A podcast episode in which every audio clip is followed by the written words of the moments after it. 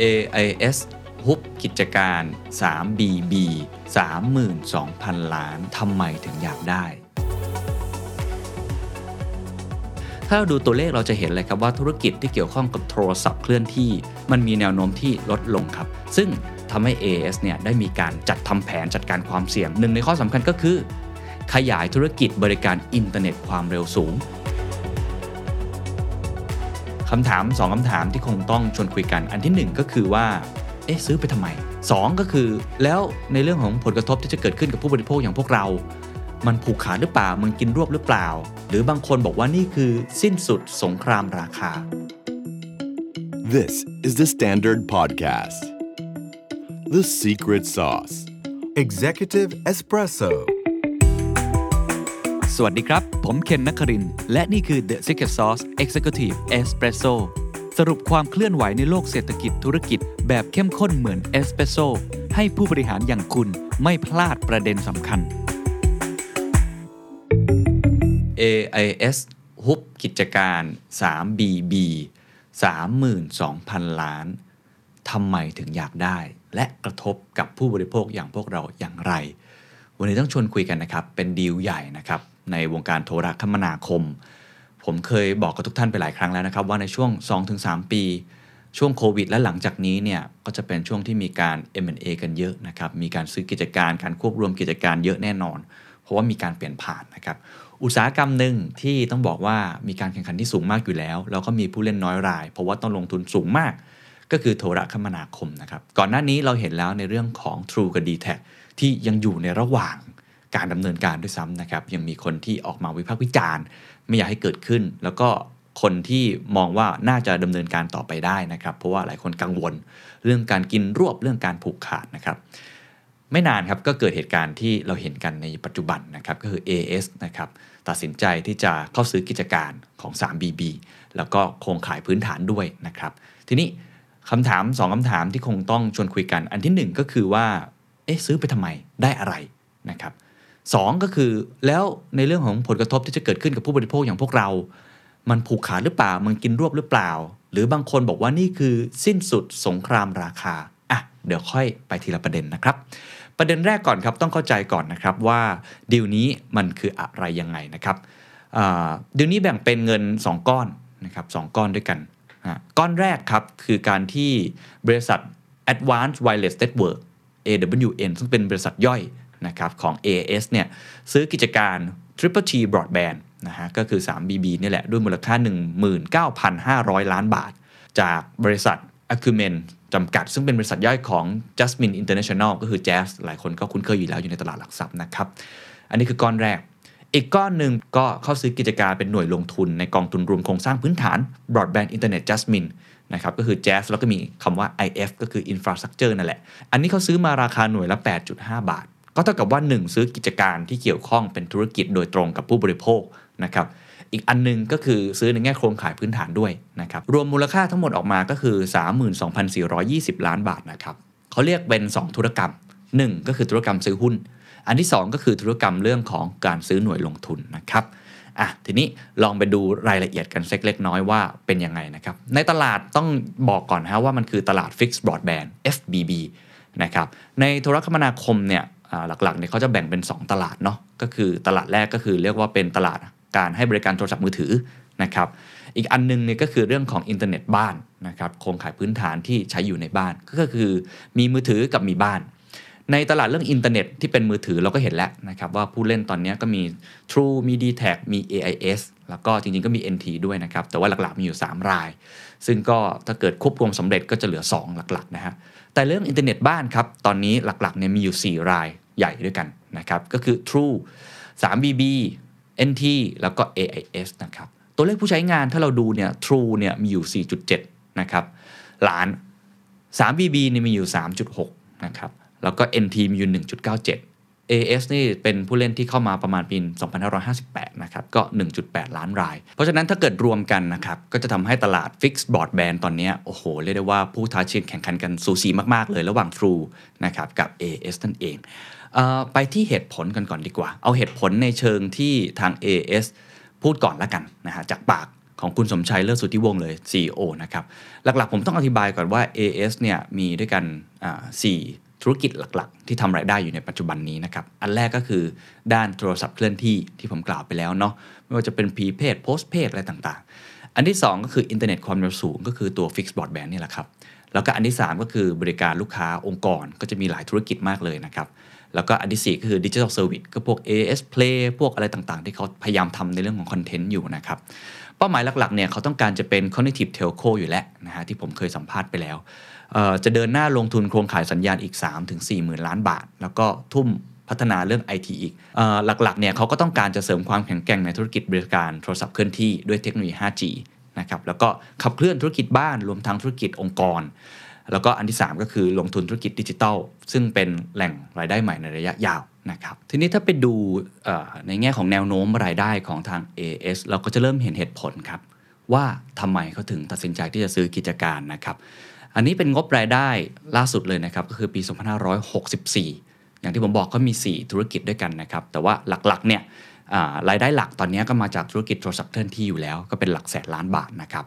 แล้วก็อินเทอร์เน็ตความเร็วสูงก็คือพวก Fixed Broadband AIS Fibre เนี่ยอยู่ประมาณหลักประมาณ 7-8 พันล้านบาทนะครับลูกค้าแล้วก็องค์กรอื่นอยู่ประมาณ 5,000 กว่าล้านบาทนะครับถ้าเราดูตัวเลขเราจะเห็นเลยครับว่าตอนนี้แนวโน้มของธุรกิจที่เกี่ยวข้องกับโทรศัพท์เคลื่อนที่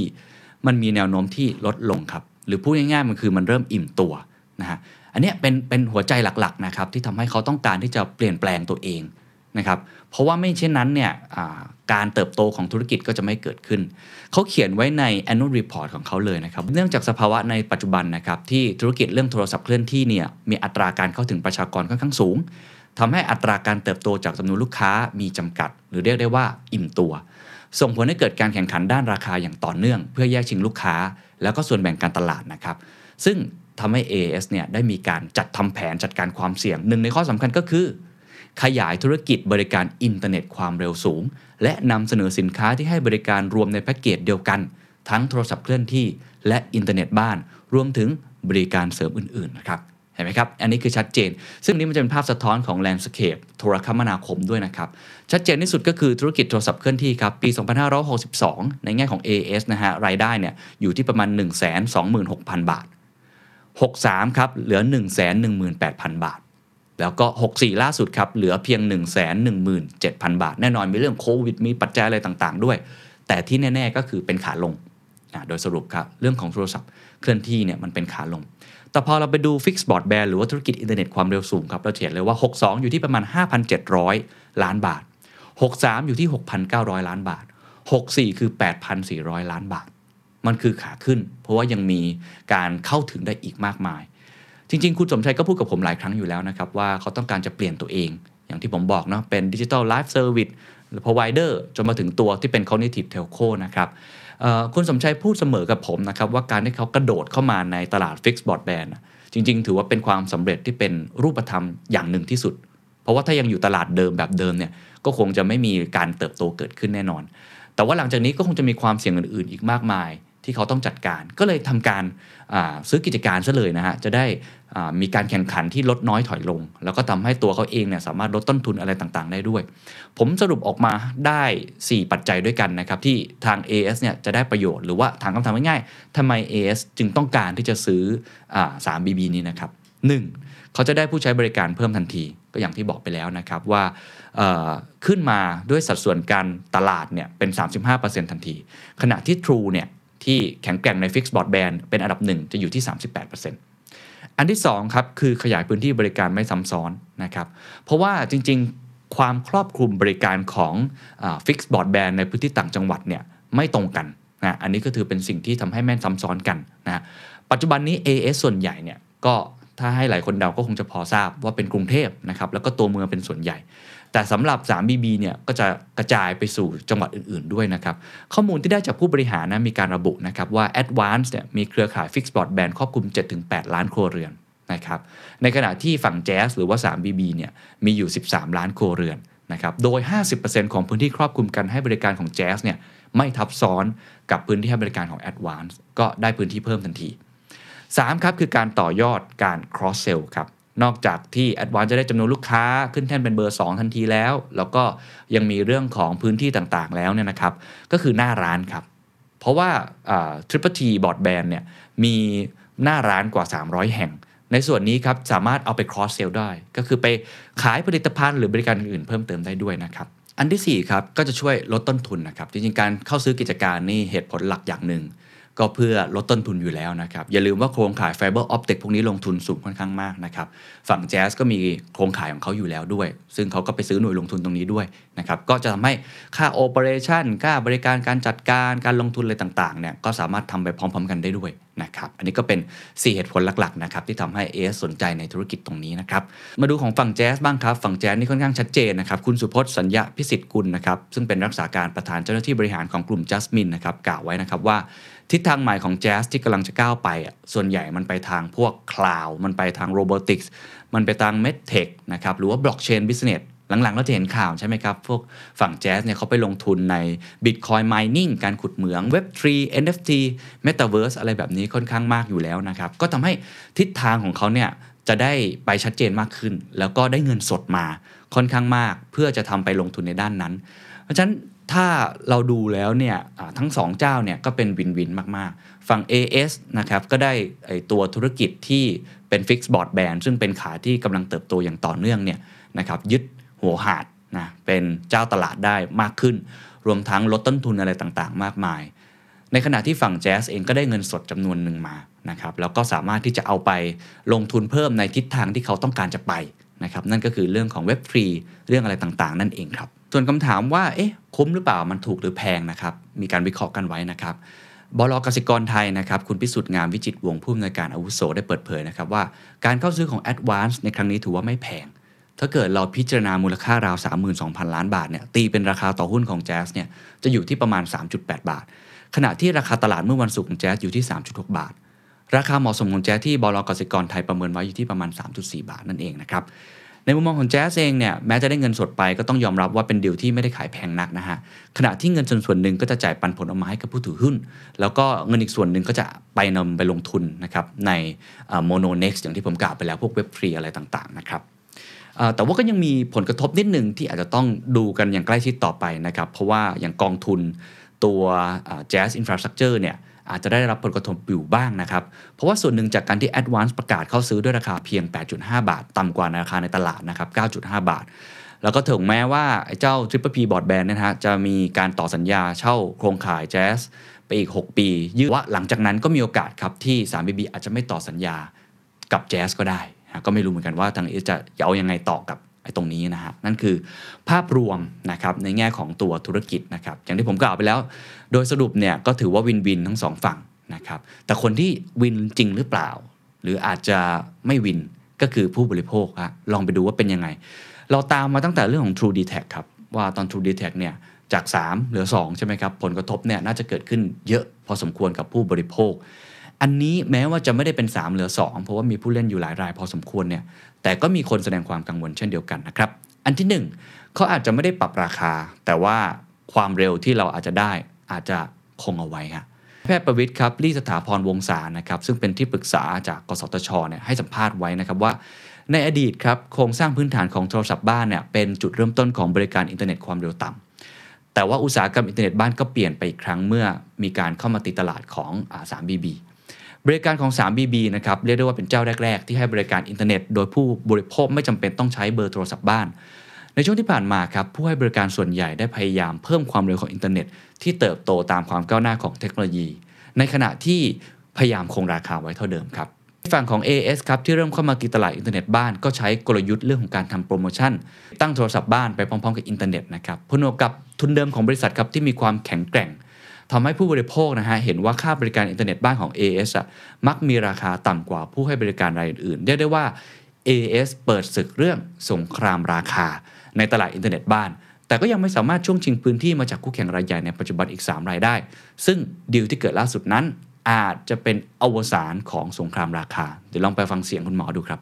เมื่อสมมติ AIS เขาออกโปรว่าใครย้ายมาใช้อินเทอร์เน็ตบ้าน AIS ลด 50%ทันที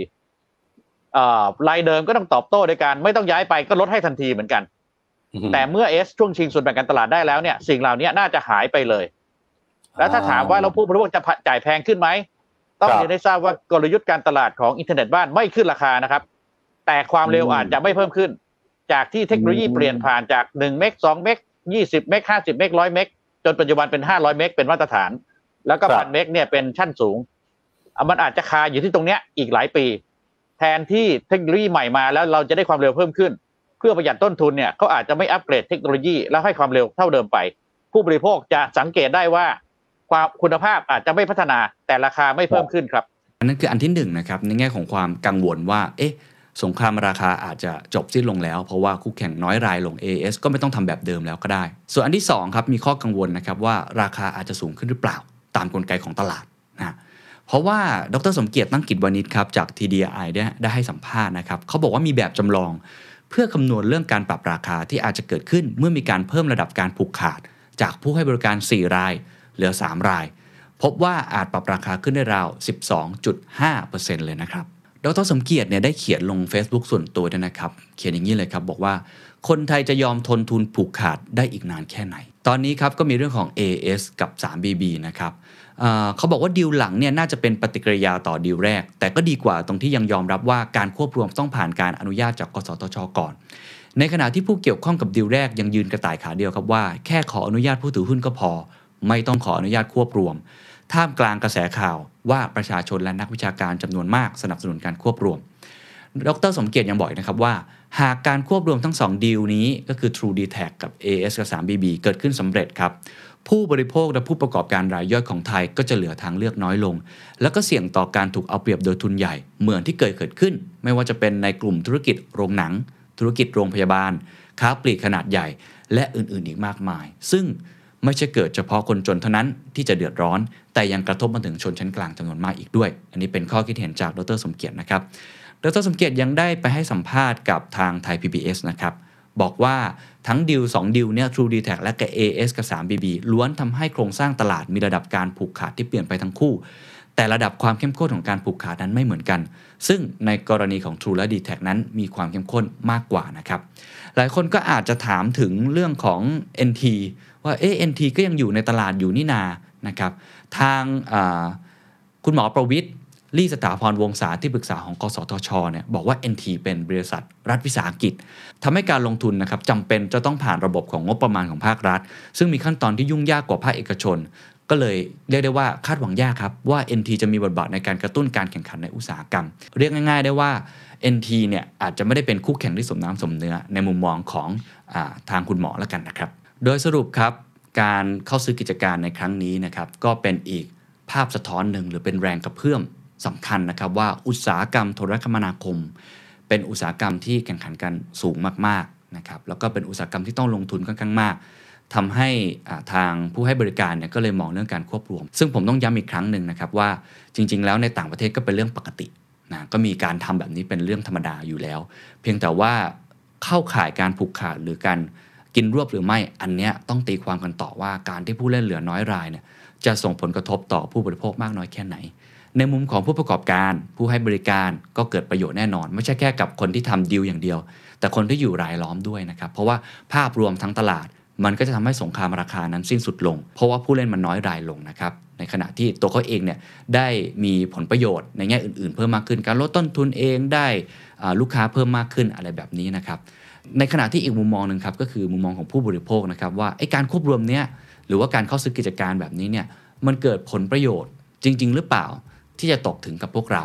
มันทำให้เราเนี่ยต้องจ่ายราคาแพงขึ้นหรือเปล่า หรือว่าทำให้เราสูญเสียนะครับผลประโยชน์ในหลาย ๆ สิ่งจริงหรือเปล่า อันนี้ก็ต้องตีความกันต่อไป อย่าลืมครับ นับจากลงนามในบันทึกข้อตกลงเกี่ยวกับบริษัทย่อยของ Advance แล้วขั้นต่อไปครับทาง Jasmine นะครับจะนำเรื่องเสนอในการประชุมผู้ถือหุ้นให้ผ่านมตินะครับแล้วก็รอนะครับการอนุญาตจากกสทช อีกครั้งหนึ่งในการเข้าทำธุรกรรมนี้เดือนนี้ครับคาดว่าจะแล้วเสร็จเนี่ยประมาณต้นปี 2566 นะครับ ก็ยังอยู่ในการดำเนินการอยู่ในตอนนี้ ไม่แน่ใจว่าทุกท่านมีความคิดเห็นต่อดีลนี้ยังไงนะครับ ลองคอมเมนต์กันเข้ามาได้ สวัสดีครับ